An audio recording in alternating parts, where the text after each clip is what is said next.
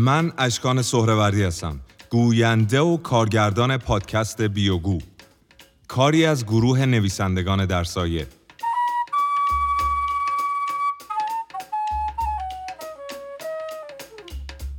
اینجا زندگی نامه هایی رو براتون بازگو می کنم که بعضیاشون کار گروه نویسندگان در سایه است و بعضیاشون هم از کتاباییه که به دست این گروه بازنویسی شده.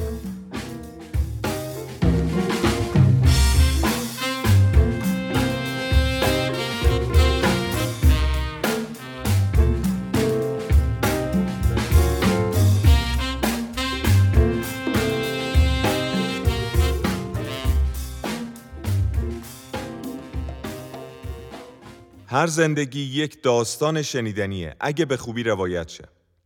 هر روایت از زندگی آدم ها فرهنگ و روابط یک ملت توی دوره تاریخی رو نشون میده. اینکه مثلا تو فلان دوره مردم چطور زندگی می‌کردن و درگیر چه چیزهایی بودند رو میشه با مرور زندگی نامه آدم ها فهمید. هر شخصی تو هر سن، شغل، سابقه سیاسی و حرفه‌ای و با هر سرگذشتی که داشته این حق رو داره که در نوشتن تاریخ سرزمینش سهیم باشه. گذشته از این سهم ما از روزهای زندگی زیاد نیست. همه ما می‌دونیم که دیر یا زود فرصت زیستن در این جهان رو از دست خواهیم داد. جز نوشتن از خود چه راه دیگه‌ای برای بقا در بین عزیزانمون و نسلهای بعد از خود داریم؟ این شمایید بهترین راوی زندگی که نفس به نفس اون رو زندگی کرده. و این ماییم نویسندگان در سایه که داستان زندگی شما رو تبدیل می‌کنه به یک چیز موندگار. یک کتاب یه زندگی نامه. زندگی روی مرز باریک و لغزنده جنون و نبوغ خلاصه زندگی بزرگترین شطرنجباز آمریکاییه. از کودکی لرزون پا در این قلم رو گذاشت ولی همه ترجیح دادن اون رو فقط یک بچه باهوش یکم عجیب اما طبیعی در نظر بگیرن. تو جوونی و در اوج شهرت جهانیش اونور مرز و تو سمت نبوغ ایستاد. در میان سالی هر دوی اینها بود و وقتی به روزهای آخر عمرش رسید همه و حتی عاشقا و طرفدارهاش می‌گفتن ولش کن پاک دیوونه شده مردی که تو جوونی جهانی رو وادار به تشویق خودش کرده بود فقط چهار نفر رو داشت که بدن بیجانش رو به خاک بسپرن زندگی اون عین صفحه شطرنج بود. سیاه سفید.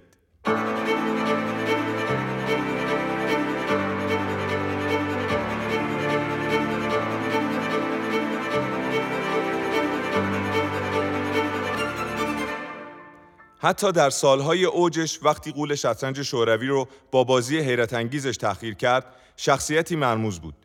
سالها بعد از مرگش هم معماهای زندگی و پیچیدگیهای شخصیت اون تو تاریکی و ابهام باقی موندن. اون از معدود کساییه که در مجموعه زندگی نامه هایی که براش نوشته شده صاحب یک سایکوبیوگرافیه. داستانی که در این اپیزود از پادکست بیوگو خواهید شنید زندگی یک نابغه است که اتفاقا شطرنج هم بازی می‌کرد. مردی خجالتی و ساکت که بیشتر عمر خودش رو پشت میزهای چارخونه سیاه و سفید نشست و در پس این سکون هیاهوی جنون و مالیخولیا رو تو وجودش مهار کرد. این زندگی پسر بچه تنها در محله یهودی نشین بروکلین تا پیرمردی جولیده در شهر یخزده ریکیاویک ایسلنده.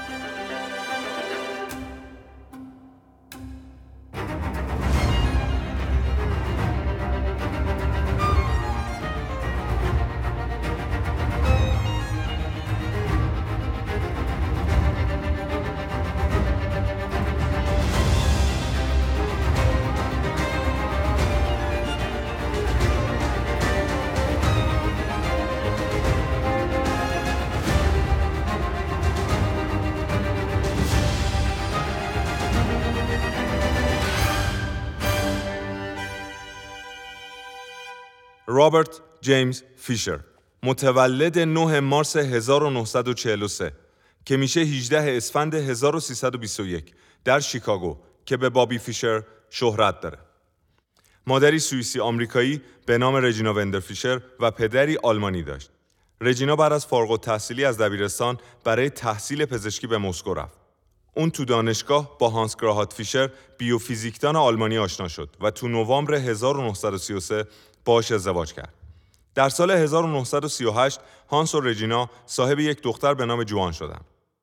رجینا کمونیستی یهودی بود و ظهور دوباره یهودی ستیزی در زمان استالین باعث شد با دخترش از مسکو راهی پاریس و تو اونجا به عنوان یک معلم انگلیسی مهاجر مشغول به کار شد. ادامه تهدیدها اون رو وادار کرد سر یک سال به ایالات متحده بره. رجینا و هانس گراهارت اگرچه تا سال 1949 رسما طلاق نگرفتن ولی از قبل تو مسکو از هم جدا شده بودن. رجینا در زمان تولد پسرش بابی تو آمریکا بی خانمان بود و برای تأمین هزینه زندگی هر شغلی رو که بهش پیشنهاد می‌شد قبول می‌کرد. FBI اون رو به خاطر فعالیت های سیاسیش تحت نظر داشت و به همین دلیل هم مجبور بود دائم محل زندگیش رو تغییر بده. در سال 1949 رجینا خانواده کوچیک سنفرش رو به منحتم منتقل کرد و سال بعد به بروکلین نیویورک رفت و تو اونجا برای مدرک کارشناسی ارشدش در رشته پرستاری مشغول به تحصیل و کار شد. برای هزینه های زندگی و تحصیل یک روز تون نویس بود و روز دیگه جوشکار کشتی. به شش زبان روسی، اسپانیایی، پرتغالی، آلمانی، فرانسه و انگلیسی تسلط کامل داشت. بر ضد جنگ ویتنام و حتی برای مشکلات مالی شطرنج بازا دست به اعتصابای متعددی زد. داستان زندگی این زن با همه شگفتیهاش زیر سایه شهرت پسرش فراموش شد. همه مشکلات اعتقادی بابی در یک تحلیل سردستی روانشناختی به مادرش ختم شد. ولی هیچ کس نگفت در علاقه دیوانوار بابی به هیتلر چه گناهی برگردن مادر یهودیش بود. بابی فیشر شطرنج رو از 6 سالگی شروع کرد و کودکی غمزدش اونقدر اون رو در شطرنج غرق کرد که رجینا ترسید این تنهایی و گریز از اجتماع درش تبدیل به خصلتی دائمی بشه. شروع به تحقیق در مورد این خصلت پسرش کرد و از چند روانشناس در این رابطه مشورت گرفت. اما همه اونا معتقد بودند شطرنج هیچ تأثیری بر روی رفتار اون نخواهد داشت و اون در مجموع بچه نرمالی به حساب میاد. تو همون سال نامه‌ای به روزنامه ایگل بروکلین فرستاد و از اونا پرسید آیا بچه های همسن بابی هم تا این اندازه به شطرنج علاقمند هستن؟ روزنامه جوابی برای این سوال رجینا نداشت چون هیچ تحقیقی راجع به این موضوع انجام نشده بود. اما سوال رو برای هرمان هلز رئیس فدراسیون شطرنج آمریکا فرستادن. اون در جواب رجینا گفت که فرزندش از نظرش نرماله و برای اطمینان بیشتر مکس پیوی قهرمان سابق اسکاتلند حاضره که با پسر هفت سالش مسابقه بده. فیشر تو 17 ژانویه 1951 روبروی پیوی نشست یا درستتر بگم دراز کشید. اون 15 دقیقه اول رو روی زمین دراز کشید و توجه همه تماشاگرها رو به خودش جلب کرد. ولی در نهایت بازی رو باخت. تو 13 سالگی به عنوان جوانترین قهرمان نوجوانان شناخته شد و جایزه درخشانش رو برای بازی در مقابل استاد بین‌المللی دونالد برن گرفت. بازی که فیشر ملکش رو فدا کرد تا یک حمله غیرقابل مهار رو رد کنه و برنده بشه. ملکه به زبان ایتالیایی و لاتین رجینا ترجمه میشه و مثل مادر بابی فیشر مهمترین مهره در زندگی و بازیش بود. فیشر فقط 15 سال و 6 ماه و یک روز داشت که نامزد عنوان استاد بزرگ شطرنج شد و این رکورد تا امروز مال اونه. اون تو مسیری افتاده بود که فقط یک طرفش که به شطرنج مربوط بود رو می‌تونست تصور کنه ولی در پشت دیوارهای سیاست برنامه دیگه ای واسه زندگیش چیده می‌شد. بابی می‌تونست و باید جنرال پیروز جنگ سرد می‌شد. مردم به شنیدن اسم قهرمان شطرنج که آخر همگی به اوف روسی ختم می‌شد عادت کرده بودند و حالا آمریکا می‌خواست در اوج رقابتش با شوروی این برگ برنده رو هم از چنگ حریف بیرون بکشه.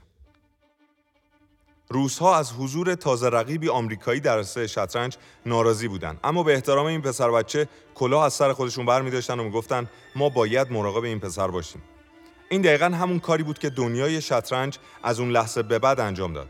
دستاوردهای فیشر سرسام آور بود. تو اون زمان اون جوانترین استاد ایالات متحده بود با سن 14 سال و 5 ماه.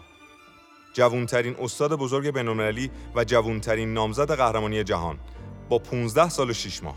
و همچنین 8 عنوان قهرمانی شطرنج ایالات متحده رو به دست آورده بود. رکوردی که احتمالاً شکسته نمیشه. برخلاف تصور عموم بابی فیشر زاده اتفاقی مثل استاد بزرگی نبود اون از زمان کودکی در بروکلین هم بازیکن حرفه‌ای باشگاه شطرنج بود و تو 13 سالگی با یک جهش عظیم به جوانترین بازیکن تاریخ جام قهرمانی نوجوانان ایالات متحده تبدیل شد.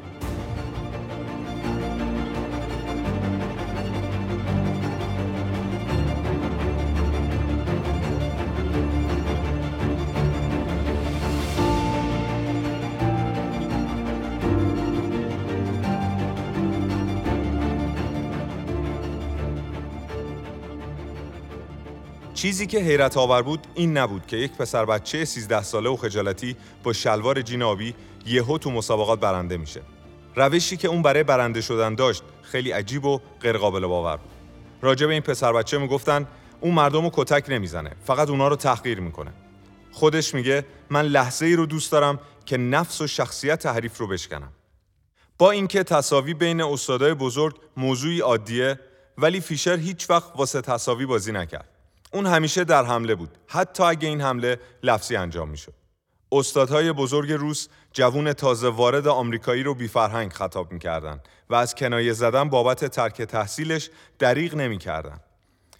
از اون طرف بابی در مقابل این انتقادها تصمیم گرفت کمد لباس خودش رو ارتقا بده.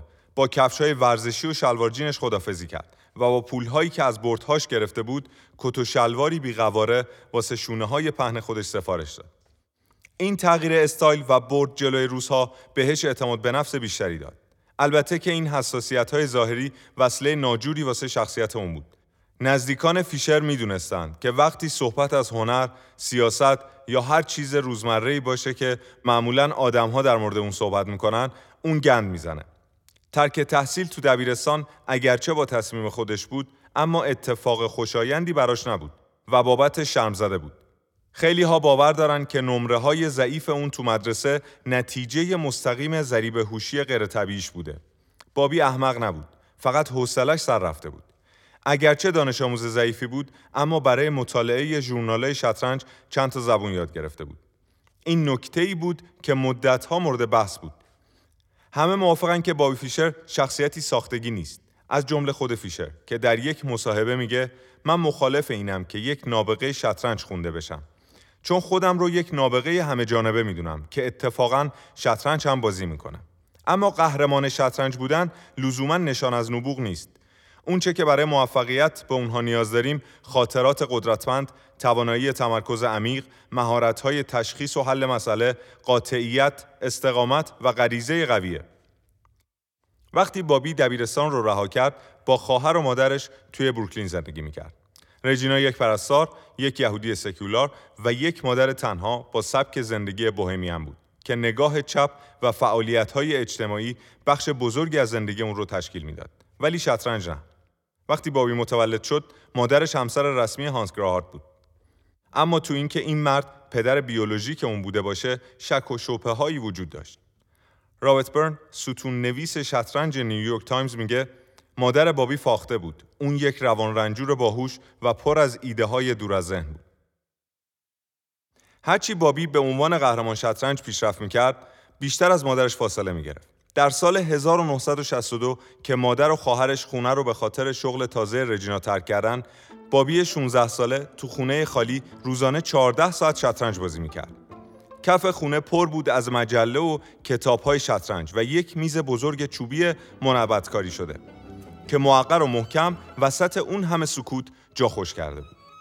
سه میز کوچیک هم کنار تختهای خونه داشت و اونقدر در نقش خودش به عنوان حریف فرو می‌رفت که هر شب روی یک تخت میخوابید که بازی رو از جایی که مونده با شروع روز ادامه بده. بابی خیلی راجع به شطرنج و شرایطی که تو اون بازی می‌کرد سختگیر بود. مدام از حجم نور و فرکانس صدا شکایت می‌کرد. فرکانسی که فقط برای اون و چند گونه محدود از پستاندارا آزاردهنده بود. و یا اجازه فیلمبرداری موقع بازی نمی‌داد. مگه مبلغ جایزه رو افزایش می‌دادن؟ مطبوعات ولی چالش هایی رو که بابی فیشر برای شطرنج ایجاد می‌کرد خیلی دوست داشتن. و اون رو یک هنرمند غیرقابل تحمل و روانپریشی بی ثبات معرفی می‌کردند که زندگی رو برای مسئولای مسابقات جهنم می‌کنه. مطبوعات همچنین دوست داشتن در مورد طمع مالی اون صحبت بکنن. اما فیشر هرگز به فکر پول نبود. آرنولد دنکر قهرمان سابق آمریکا میگه بابی می‌خواست کلی پول به دست بیاره. با این وجود وقتی پول داشت اون رو حیف و میل می‌کرد. تو ریکیاویک خدمتکارایی که اتاقش رو تمیز می‌کردن هزاران دلار پول به جیب می‌زدن. چون بابی پولهاش رو زیر بالش یا هر جا که دم دستش می‌رسید میگذاشت و اون رو فراموش می‌کرد. پول رو می‌خواست چون از نظرش مردم وقتی اون پول دار باشه فکر می‌کردن آدم مهمیه. فیشر مدام می‌خواست کیف پولش رو چاقتر کنه و به همین دلیل مبلغ جایزه ها رو بالا می‌برد. کاری که به عقده حقارت اون تعبیر می‌شد. مدام صداهایی در ذهن فیشر تنین داشت که بهش می‌گفت مردم از اون سوء استفاده می‌کنن. حریفش ازش باهوشتره. اگه تحصیلات اونها رو داشت جور دیگه ای پای مذاکرات می‌رفت و همه این فکرها اون رو خیلی عصبانی و حریص کرده بود. شوروی 35 استاد بزرگ شطرنج داشت. و تغییر شرایط مسابقه از طرف یک جوون آمریکایی غیرقابل پذیرش بود. به خصوص بعد از مصاحبه‌ای که فیشر تو سال 1962 انجام داد و تو اون اتحادیه شطرنج شوروی رو به تقلب متهم کرد. او می‌گفت که بازیکنهای روس به عمد در مقابل هم مساوی می‌کنن تا انرژی خودشون رو واسه روبرو شدن با فیشر ذخیره کنن. البته که این ادعا بعدها ثابت شد ولی تو اون مقطع واسه مدعی شطرنج جهان خیلی سنگین بود و تو دفاع از خودش از هیچ ضربه‌ای به فیشر دریغ نکرد. از طرفی بابی هم گفت تا زمانی که این متقلبین روس در مسابقات باشن تو هیچ بازی شرکت نمی‌کنه. بعد از این ماجرا فیشر برای چندین سال از رقابت‌های بین‌المللی کران رفت. در همین سالها بود که تو کلوب شطرنج مارشال جلسه‌ای درباره ادامه حضور بابی توی کلوب برگزار شد. چرا که وضعیت رفتاری اون رو خطرناک قلمداد می‌کردن. زمانی که حاضرین جلسه به این نتیجه رسیدن که باید با روانپزشک صحبت کنه، باش مخالفت شد. چرا که اعتقاد داشتن مراجعه به روانپزشک ممکنه از تواناییش تو شطرنج کم کنه. در حالی که آمریکا به این توانایی برای مقابله با شوروی نیاز داشت. جریان نقدینگی که حدود 5000 دلار در سال بود کند شد و به ریتم قطر قطره رسید. درآمدش اونقدر کم شد که مجبور شد تو خونه هایی که به دست خیریه کلیسای داره می‌شد زندگی بکنه و مدتی رو هم تو آپارتمان دوستاش بمونه. شکست مالی و احساس جدا شدن از جامعه شطرنج در بهار 1968 اون رو وادار کرد که به کالیفرنیا نقل مکان کنه. اون 25 ساله بود. این سالها رو در زندگی فیشر سالهای خشکسالی اون می‌دونن. با اینکه از مسابقات کناری گیری کرده بود اما اخلاق کاریش هرگز تزلزل نکرد و تو بیشتر ساعتهای بیداریش به مطالعه شطرنج ادامه داد. رقصی که جنون سالها پیش با اون شروع کرده بود تو این دوره ابعاد تازه‌ای به خودش گرفت. چند تا از دوستاش دیده بودنش که تو کالیفرنیا جزوه های برتری نژاد سفید رو زیر برف پاکن ماشین ها می‌گذاره. بابی تو این دوره بود که شروع به خوندن نوشته های ضد یهود و پروتکل های بزرگان صهیون کرد. اون شیفته تاریخ آلمان و رایش سوم شد و یادداشت‌های نازی‌ها رو جمع‌آوری کرد. شایعه ای بود که می‌گفت اون با عکسی از هیتلر که بالای تخت خوابش آویزونه میخوابه. ایوانز گفت ما یک بار به دیدن مستندی درباره هیتلر رفته بودیم. وقتی بیرون اومدیم بابی گفت که هیتلر رو تحسین می‌کنه. من از اون علت رو جویا شدم و اون گفت چون اون اراده خودش رو به جهان تحمیل کرد. فیشر هرگز تلاشی واسه پنهون کردن انزجارش نسبت به یهودیا نمی کرد و این چیزی نبود که بشه کلش رو به پای ذهن مجنونش گذاشت.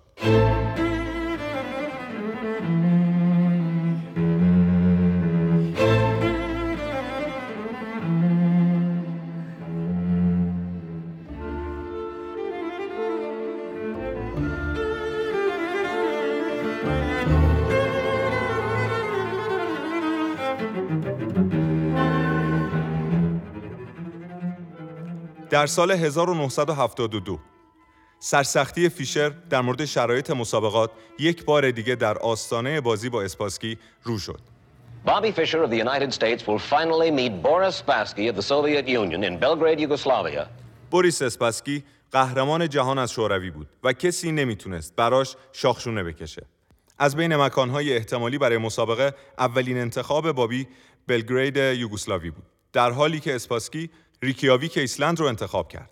برای مدتی به نظر می رسید که این اختلاف با تقسیم مسابقه بین هر دو مکان حل بشه. اما توافق انجام نشد. فیشر حاضر نشد به ایسلند بره. می ترسید که شوروی هواپیمای اون رو سرنگون کنه. اون زمانی راضی شد تو این مسابقه که سالها رویاشو تو سر داشت شرکت کنه که صندوق جایزه رو بیشتر کنن. جیم اسلاتر سرمایهدار لندنی 125 هزار دلار آمریکا به صندوق اهدا کرد و جایزه رو به 250 هزار دلار بی سابقه رسوند ولی خواسته های فیشر تمومی نداشت. وقتی اسپاسکی به ریکیاویک رسیده بود فیشر تو نیویورک پیگیر شکایتش از بیمه بود. وقتی هم که به ایسلند رسید از اینکه برنامه محبوبش از تلویزیون ایسلند پخش نمیشه حاضر به بازی نشد. تا اینکه برگزار کننده های مسابقه اون رو تهدید کردند که اگه به خواسته های نامعقولش ادامه بده بازی رو به نفع اسپاسکی تموم شده اعلام خواهند کرد. وقتی که روبروی اسپاسکی نشست همچنان از نور و صدا و دوربین شاکی بود و تا وقتی که هفت ردیف جلو رو از ها خالی نکرد بازی رو شروع نکرد انعطافی که برگزار کننده های مسابقه از خودشون نشون دادن به خاطر حساسیت این بازی در بهبوهه جنگ سرد بود و بعد از اون هرگز تکرار نشد. بعد از اینکه احتمال پیروزی فیشر بالا رفت، این بار نوبت اعضای هیئت شطرنج شوروی بود که با خواسته های غیر منطقی سعی در خسته کردن فیشر کنند. اونها اون رو متهم کردند که از دستگاه مخفی واسه تداخل در امواج مغزی اسپاسکی استفاده کرده. در حالی که افسرهای پلیس سالن بازی رو جستجو می‌کردن، مسابقه متوقف شد صندلی فیشر از هم جدا شد، وسایل روشنایی جمع و کل سالن نمایش برای سیگنال های الکترونیکی مشکوک زیر و رو شد. هیچ چیزی پیدا نکردم و در حرکتی مسحک یک شیمیدان اتحاد جماهیر شوروی یک کیسه پلاستیکی رو تو اطراف میز تکون داد و اون رو برای تجزیه و تحلیل آزمایشگاهی مهرموم کرد. روی برچسب کیسه نوشته شده بود هوای مکان مسابقه.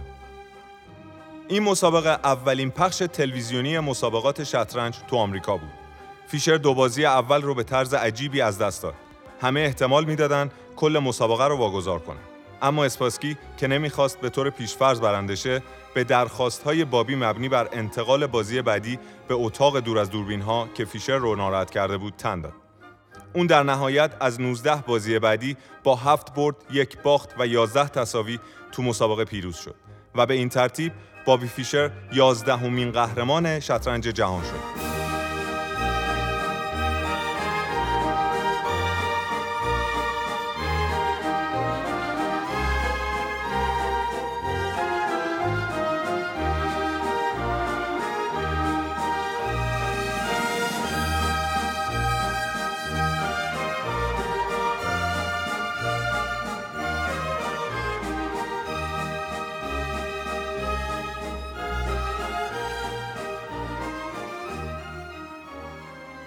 جنگ سرد این مسابقه رو به یکی از حساسترین موضوعها واسه رسانه ها تبدیل کرد و ایالات متحده و سراسر دنیا اون رو پوشش خبری دادن.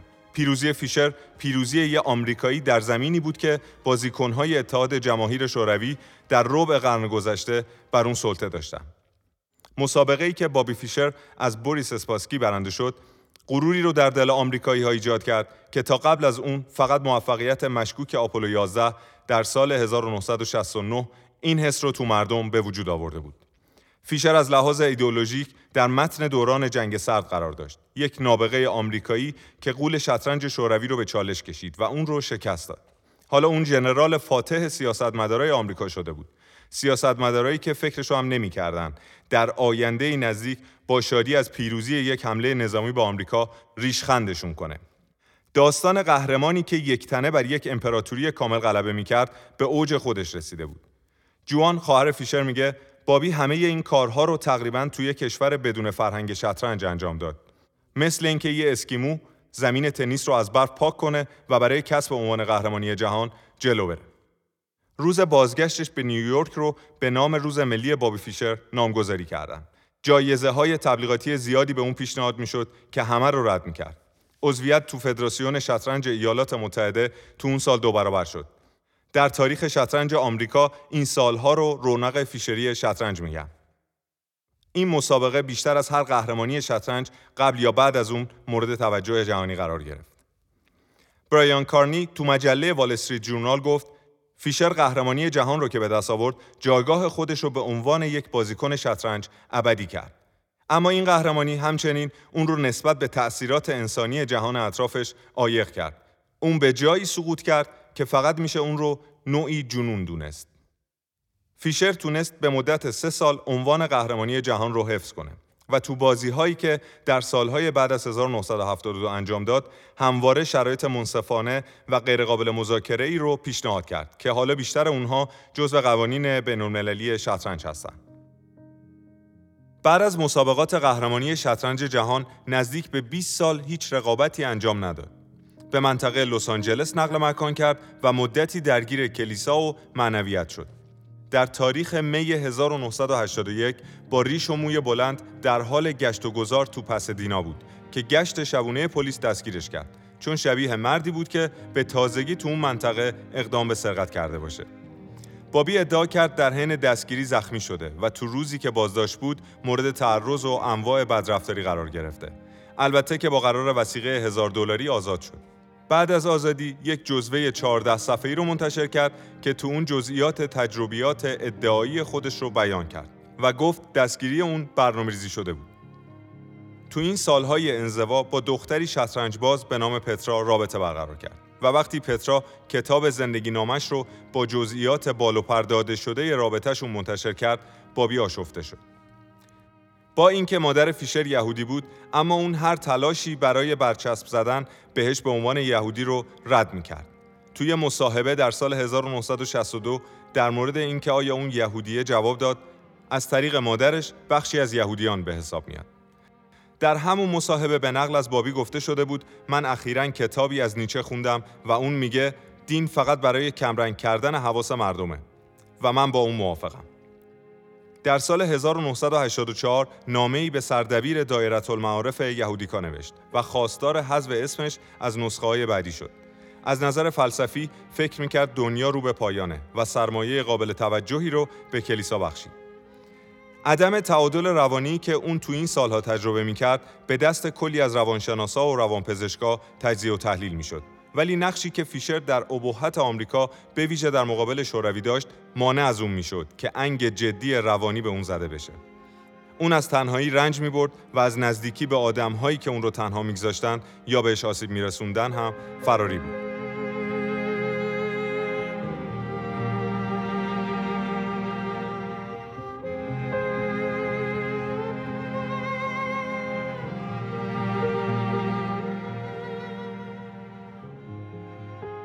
مذهب برای مدتی این چاله تنهایی و سکوت رو پر کرد ولی خیلی زود از این هم خسته و نامید شد و سرانجام در سال 1977 کلیسا رو ترک کرد و اون رو به شیطان پرستی متهم کرد و به شدت به روش ها و رهبری اون حمله کرد. مشکلات رفتاری فیشر در مصاحبه با رالف گینزبرگ مشهودتر شد. اون تو این مصاحبه گفت چون تلویزیون از طریق رادیو درمانی قصد تغییر اون رو داره هیچ وقت تلویزیون نگاه نمی‌کنه. بعد از این مصاحبه با خبرنگار به کافه‌ای که به دست همجنسگرایان اداره می‌شد رفتن. بابی وقتی این قضیه رو فهمید سریعا بدون اینکه چیزی بخوره کافه رو ترک کرد. چون معتقد بود صاحب کافه با ریختن چیزی در غذای اون در تلاشه که اون رو تغییر بده. در کتابخونه شخصی اون کتابهای زیادی در ضدیت با یهودیت پیدا شد. با این وجود رابطه خوبی با شطرنج بازای یهودی داشت. اون هولوکاست رو انکار کرد و به انسان سفید برتر باور داشت. در همه این مخالفت ها و موافقت ها چهره نابغه‌ای دیده میشه که نبوغ و استعدادش با سیاست برخورده و کنترل سکان زندگی رو از دستش گرفته. بعضی از روانشناسا دلیل اصلی یهودی ستیزی بابی فیشر رو در ریشه های روانی اون در نفرت از مادرش می‌دونن. این نفرت رنگ و بوی سیاسی نداشت. از طرفی هم عدم تعادل روانی فیشر متأثر از کودکی پر از ابهامش چیزی بود که هر چی سنش بالاتر می‌رفت بیشتر بروز می‌کرد. برادر خونده بابی راسل تارک اعتقاد داره تنفر اون از یهودیا به خاطر مشکلات خانوادگی نیست و فقط به خاطر وجود شخصی به نام ساموئل ریشوسکیه. اون که رقیب یهودی بابی تو آمریکا به حساب می اومد تونست پولی که واسه سرمایه گذاری روی استعدادهای آینده آمریکا در نظر گرفته شده بود رو برای خودش کنه. این اتفاق جرقه بود در ذهن بابی که یهودیا از حمایت بیشتری برخوردارن. البته که باید به فشار رسانه‌ای فوق‌العاده زیادی که روی بابی تقریبا تا آخر عمر وجود داشت اشاره کرد. این فشارها که در اوج جنگ سرد شروع شد بابی فیشر رو تبدیل به اسلحه‌ای برای مبارزه با شوروی کرده بود.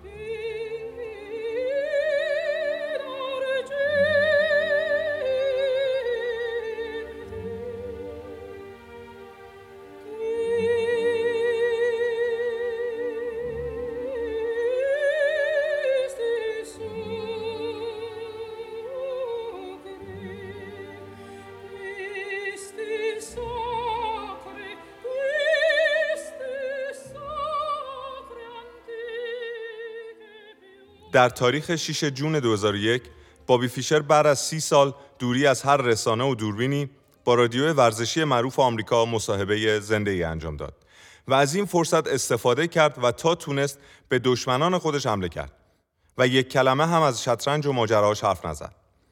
دشمنایی از جمله شهردار سابق نیویورک، هر دو رئیس جمهور بوش پدر و پسر و شرکت تایمز میرر.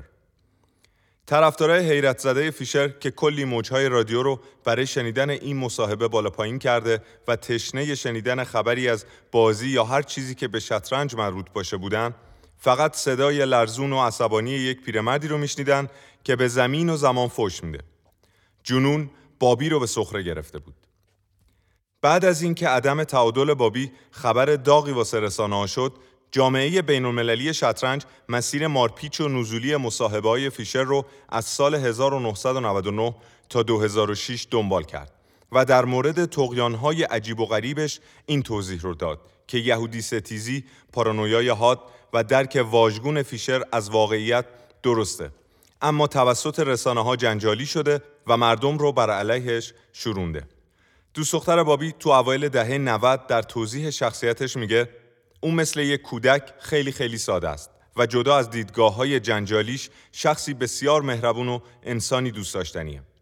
خیلی از طرفداراش فکر می‌کردن که فیشر به شدت آسیب پذیر شده و نیاز به روان درمانی داره. استدلال اونها این بود که با توجه به اینکه تو محله یهودی نشین بزرگ شده، دوستای نزدیک یهودی و یک مادر یهودی داشته، تصور اینکه گفته های پر از نفرت و خشونت اون نمود ناخوشایندی از بیماری روانی باشه، دشوار به نظر می‌رسه.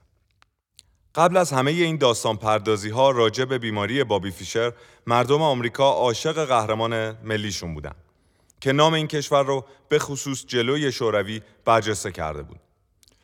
شور شطرنج کشور رو گرفته بود و شبکه های تلویزیونی ساعت طولانی رو به پخش بازی های سامت شطرنج اختصاص دادن. ولی این محبوبیت در سراشیبی زمانی تبدیل به نفرت شد که تو 11 سپتامبر 2001 زمانی که برج‌های دوقلوی سازمان تجارت جهانی با خاک یکسان شد چهار ساعت بعد باز هم این صدای فیشر بود که از رادیو پخش می‌شد که با شادی بحت و ناراحتی مردم دنیا رو مسخره می‌کرد. بابی فیشر از رادیوی فیلیپین گفت این خبر شگفت انگیزه من این عمل رو تحسین می کنم ایالات متحده و اسرائیل فلسطینی ها رو در طول همه این سالها ذبح کردن. فاک آمریکا. من می‌خوام ببینم که آمریکا نابود شده. حتی فیشر گفت این حمله ها فرصتی ایدال واسه انجام کودتای معوقه رو فراهم میاره کودتایی که مسئولیتش به عهده ارتش خواهد بود. اون همچنین امیدوار بود که همه کنیسه ها بسته و صدها هزار یهودی اعدام شن. اون میگه در نهایت سفید پوستان باید ایالات متحده رو ترک و سیاه پوستا به آفریقا برگردن. این کشور باید به سرخپوستای آمریکا برگردونده بشه. و در انتها فیشر فریاد زد مرگ بر آمریکا. خبر این مصاحبه به کل باشگاه های شطرنج رسید. لاریتا مارکین مدیر باشگاه شطرنج مارشال سالن معروف نیویورک که فیشر از نوجوانی تون بازی می‌کرد میگه به خاطر فیشره که من تو شطرنج مشغول به کار هستم اما نمی‌تونم احساس خیانت، عصبانیت و اندوه هم رو پنهون کنم. وقتی تمام زندگیت رو وقف یک بازیکن می‌کنی و بعد می‌فهمی که اون کاملا از برنامه خودش فاصله داره این همه چیز رو خراب می‌کنه. آدم خجالت می‌کشه. و یه جا دیگه در مورد احتمال بازگشت فیشر به باشگاه تامارکین نتونست انزجار خودش رو پنهون کنه. در ادامه میگه ما ترجیح میدیم اون برنگرده. چون اگه این کار رو انجام بده این آخرین جادوی به جامونده از خودش رو هم خراب خواهد کرد. در واقع سی ساله که این جادو از بین رفته اینکه چرا اون از مسابقات دست کشید و چطور زندگی رقت انگیزش در سراشیبی افتاد داستانیه که تنها با پرسجو از کسایی که فیشر رو می‌شناسن میشه فهمید. به طور شگفت انگیزی تعداد کمی از این افراد وجود دارن و تعداد کمتری از اونا حاضر به صحبت هستن. فیشر دوستایی رو که مصاحبه می‌کنن تحمل نمی‌کنه. دفترچه تلفن اون قبرستونی از نامهای خط خورده کساییه که در مورد اون حرفی تو رسانه زده باشن. بعضی از همکارای قدیمی فیشر که از رفتارهای اخیر اون وحشت زده شده بودن بالاخره در مورد اون صحبت کردند. وچه فیشر به دلیل مصرف مواد مخدر یا الکل، رسوایی جنسی یا ریخت و پاش های معمول سلبریتی ها خراب نشد. اون قربانی ذهن خودش بود. پارانویا و خشم و هیاهوی انتقادی فیشر برای تبدیل شدنش به دشمن همه دولت‌های جهان کافی بود.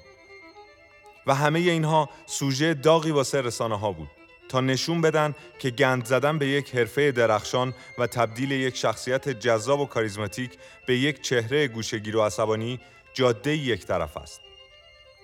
در این تبدیل شدن ها بود که همه طرفداراش هم فراموش کردند که وقتی بابی فیشر شطرنج بازی می‌کرد تئاتر پرچین و شکنی رو به نمایش میگذاشت.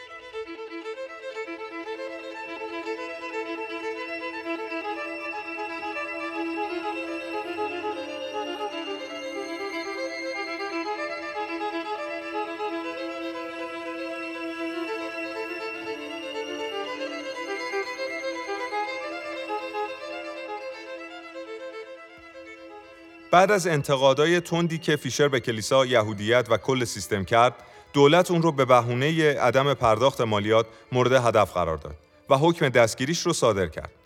فیشر مدتی در مجارستان بود و تو مدت اقامتش در بوداپست ادعا کرد با زیتا راجسانی شطرنجباز مجار رابطه عاشقانه داره. سالهای 2000 تا 2002 رو تو فیلیپین گذروند تو این مدت با زنی 22 ساله به نام مرلین آشنا شد که بعد از تولد دختری به نام جینکی مرلین ادعا کرد بابی پدر بچه است. فیشر مدتی در ژاپن زندگی کرد. در 13 جون 2004 های مهاجرتی ژاپن در واکنش به نامه های آمریکایی اون رو تو فرودگاه بین‌المللی ناریتا نزدیک توکیو به اتهام استفاده از گذرنامه باطل شده آمریکا دستگیر کردند. فیشر موقع دستگیری مقاومت و ادعا کرد که در روند دستگیری کبودی، بریدگی و شکستگی دندون داشته. اون 16 روز توی سلول بدون پنجره در بازداشت بود. جان بوسنیچ روزنامه‌نگار و مشاور کانادایی ساکن توکیو بعد از دیدار با فیشر تو فرودگاه ناریتا کمیته آزادی بابی فیشر رو راه اندازی کرد. بوریس اسپاسکی نامه‌ای به رئیس جمهور آمریکا جورج بوش نوشت و از اون خواست یا دستور آزادی فیشر رو صادر کنه یا با یه دست شطرنج اون رو با فیشر هم سلول کنه. بابی علیرغم نظراتی که تو چند جا در مورد کندذهنی و عدم توانایی زنان در شطرنج بیان کرده بود، تو مدت اقامتش در ژاپن با میوکوواتای قهرمان شطرنج زنان و رئیس انجمن شطرنج ژاپن رابطه عاشقانه رو آغاز کرد. برای اولین بار تو سال 1973 بود که اون رو ملاقات کرد و تا سه دهه بعدش رابطهشون ادامه پیدا کرد. اونها از سال 2000 با هم زندگی می‌کردن. بعد از بازداشت بابی تو 2004 به دلیل تلاش برای سفر با گذرنامه باطل شده ایالات متحده میوکو برای آزادیش تلاش‌های خیلی زیادی کرد. اونها تو همون سال رسما ازدواج کردند. وزیر دادگستری ژاپن درخواست پناهندگی فیشر رو رد کرد و دستور اخراجش رو از ژاپن صادر کرد. بعد از این اتفاق فیشر به دلیل آلمانی بودن پدرش درخواست تابعیت آلمان رو داد. اون به دنبال راه فرار از برگردونده شدن به آمریکا تو اوایل ژانویه 2005 نامه‌ای به دولت ایسلند نوشت و خواستار تابعیت این کشور شد. مقامات ایسلندی برای وضعیت فیشر ابراز دلسوزی کردند اما تمایلی به دادن مزایای کامل تابعیت به اون نداشتند ولی به هر حال گذرنامه بیگانه رو بهش دادن اون زندگی منزوی در ایسلند داشت و از سرمایه‌دارهایی که با پیشنهادهای مختلف بهش مراجعه می‌کردن تا همچنان به بازی ادامه بده دوری می‌کرد. در سال 2005 بعضی از وسایل فیشر بدون اجازه اون توی ایبی به حراج گذاشته شد. اموالی که بابی در سال 2006 ارزش اون رو صدها میلیون دلار اعلام کرد. حسابهاش تو آمریکا مسدود شد و بخشی از دارایی های نقدیش به بانکی در ایسلند انتقال پیدا کرد.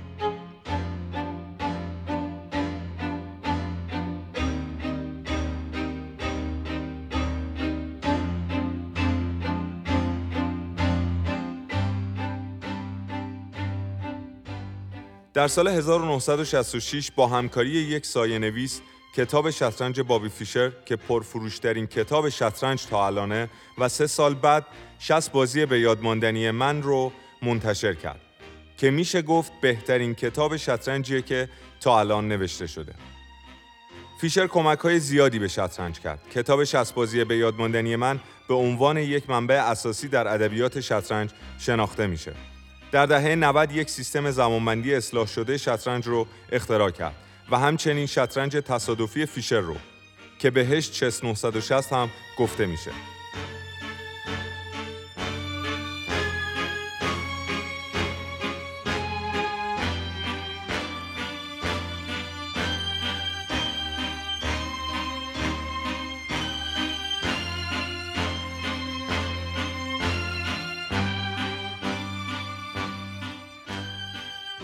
اما در انتها در تاریخ 17 ژانویه 2008 که میشه 27 دی 1386 بابی فیشر تو 64 سالگی در بیمارستانی تو ریکیاویک ایسلند بستری و بر اثر بیماری نارسایی کلیه درگذشت.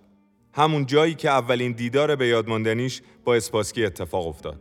اون در طول مدت بیماری از خوردن دارو و حتی مسکن پرهیز کرد. آخرین کلماتی که بابی تو نفسهای آخر به زبون آورد این بود.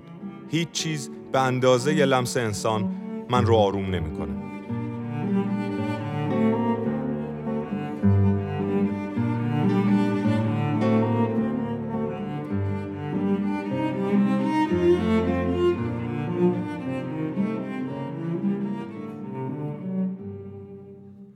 در 21 ژانویه فیشر در قبرستان کوچک مسیحیان خارج از شهر سلفوس بعد از تشییع جنازه کاتولیکی به ریاست پدر یاکوب دفن شد.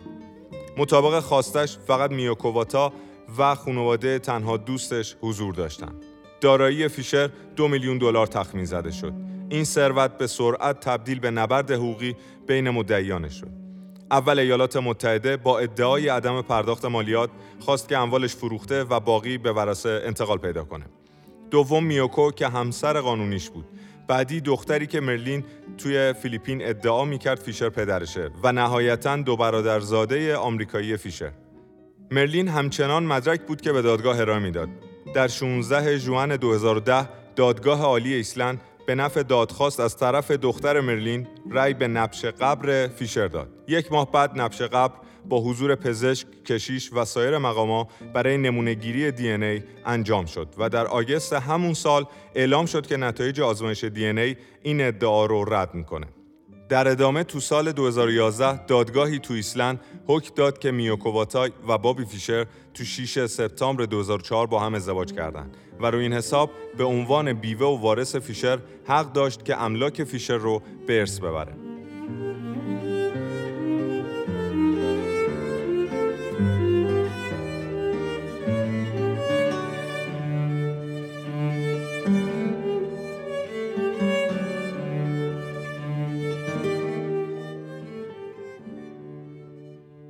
زندگی بابی تبدیل به یکی از بحث‌های داغ روانشناسانه دوران شده بود. چرا که سوالهای زیادی رو در ارتباط بین هوش زیاد و مشکلات روانی ایجاد کرد. نویسنده بیوگرافیش اعتقاد داره که بابی همزاد پاول مورفی شطرنجباز اسطوره‌ایه. بابی و پاول هر دو از 6 سالگی شطرنج رو شروع کردن. تو 20 سالگی قهرمان جهان شدن و هر دو از پارانویا و مشکلات روانی رنج می که در نهایت تو اوجشون کنار کشیدن. بماند که این دو نفر تنها شطرنج بازهایی نبودند که کارشون به جنون کشید. آیا این صفحه سیاه و سفیده که کار اشاقش رو به جنون می‌کشه یا چیزی در دل این صفحه نابغه های مجنون رو جذب خودش می‌کنه؟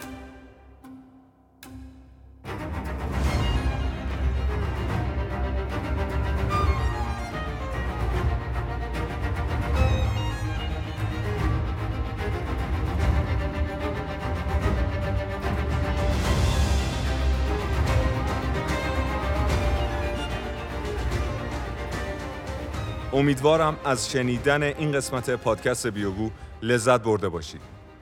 ما همزمان با انتشار هر اپیزود پادنامه هر روایت رو برای مطالعه و شناخت بیشتر توی وبسایتمون به آدرس ساینویس.com منتشر می‌کنیم.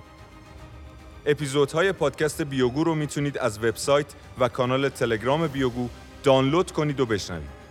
اگر از اپلیکیشن های پادگیر استفاده می‌کنید توی Castbox iTunes، Google Podcast، SoundCloud، Anchor، ناملیک و Spotify هم می‌تونید ما رو پیدا کنید.